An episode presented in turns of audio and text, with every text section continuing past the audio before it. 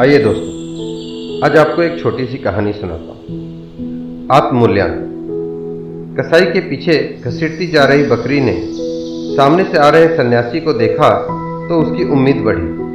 मौत आँखों में लिए, वह फरियाद करने लगी, महाराज, मेरे छोटे छोटे मेमने हैं। आप इस कसाई से मेरी प्राण रक्षा करें। मैं जब तक जीऊँगी, अपने बच्चों के हिस्से का दूध आपको पिलाती रहूँगी। बकरी की करुण पुकार का सन्यासी पर कोई असर न पड़ा। वह निर्लिप्त भाव से बोला, मूर्ख बकरी, क्या तू नहीं जानती? मैं एक सन्यासी हूँ। जीवन, मृत्यु, हर्ष, शोक, मोह, माया से परे, हर प्राणी को एक न एक दिन तो मरना ही है। समझ ले कि तेरी मौत इस कसाई के हाथों लिखी है। यदि यह पाप करेगा तो ईश्वर इसे भी दंडित करेगा। मेरे बिना मेरे मेमने जीते जी मर जाएँगे। बकरी रोने लगी। नादान, रोने से अच्छा है कि तू परमात्मा का नाम ले। याद रख, मृत्यु नए जीवन का द्वार है। सांसारिक रिश्ते, नाते, प्राणी के मोह का परिणाम है। मोह माया से उपजता है। माया विकारों की जननी है। विकार आत्मा को भरमाए रखते हैं। बकरी निराश हो गई। सन्यासी के पीछे आ रहे कुत्ते से रहा न गया। उसने पूछा, सन्यासी महाराज, क्या आप मोह माया से पूरी तरह मुक्त हो चुके हैं? लपक कर सन्यासी ने जवाब दिया, बिल्कुल। भरा पूरा परिवार था मेरा। सुंदर पत्नी, सुशील भाई बहन माता पिता चाचा, ताऊ बेटा बेटी बेसुमार ज़मीन जायदाद, मैं एक ही झटके में सब कुछ छोड़कर परमात्मा की शरण में चला आया। सांसारिक प्रलोभनों से बहुत ऊपर सब कुछ छोड़ आया हूँ। मोह माया का यह निरर्थक संसार छोड़ आया हूँ, जैसे कीचड़ में कमल सन्यासी डींग मारने लगा।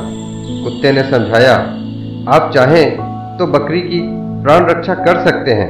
कसाई आपकी बात नहीं टालेगा।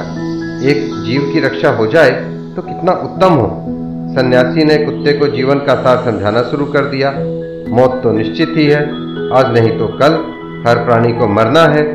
इसकी चिंता में व्यर्थ स्वयं को कष्ट देता है जीव। सन्यासी को लग रहा था कि वह उसे संसार के मोह माया से मुक्त कर रहा है। अभी सन्यासी अपना ज्ञान बघार ही रहा था कि तभी सामने एक काला भुजंग नाग फन फैलाए दिखाई पड़ा। वह सन्यासी पर न जाने क्यों कुपित था? मानो ठान रखा हो, आज तो इसे डसूँगा ही। सांप को देखकर सन्यासी के पसीने छूटने लगे। मोह मुक्ति का प्रवचन देने वाले सन्यासी ने कुत्ते की ओर मदद के लिए देखा। कुत्ते की हँसी छूट गई। सन्यासी महोदय, मृत्यु तो नए जीवन का द्वार है। उसको एक न एक दिन तो आना ही है। फिर चिंता क्या? कुत्ते ने सन्यासी के वचन दोहरा दिए। इस नाग से मुझे बचाओ। अपना ही उपदेश भूलकर सन्यासी गिड़गिड़ाने लगा, मगर कुत्ते ने उसकी ओर ध्यान नहीं दिया। कुत्ते ने चुटकी ली। आप अभी यमराज से बातें करें। जीना तो बकरी चाहती है। इससे पहले कि कसाई उसको लेकर दूर निकल जाए, मुझे अपने कर्तव्य पूरा करना है। इतना कहते हुए कुत्ता छलांग लगाकर नाग के दूसरी ओर पहुँच गया और फिर दौड़ते हुए कसाई के पास पहुँचा और उस पर टूट पड़ा। आकस्मिक हमले से कसाई संभल नहीं पाया और घबराकर इधर उधर भागने लगा। बकरी की पकड़ ढीली हुई तो वह जंगल में गायब हो गई। कसाई से निपटने के बाद कुत्ते ने सन्यासी की ओर देखा। सन्यासी अभी भी मौत के आगे काँप रहा था। कुत्ते का मन हुआ कि सन्यासी को उसके हाल पर छोड़कर आगे बढ़ जाए, लेकिन मन नहीं माना।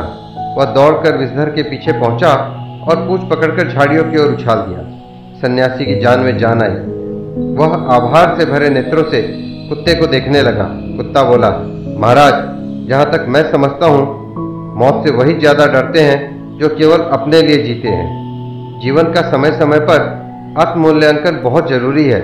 हम संसार से छल कर सकते हैं, छुपा सकते हैं स्वयं से नहीं। इसलिए अपने हर कार्य को अपने अंतर्मन की कसौटी पर कसते रहना चाहिए।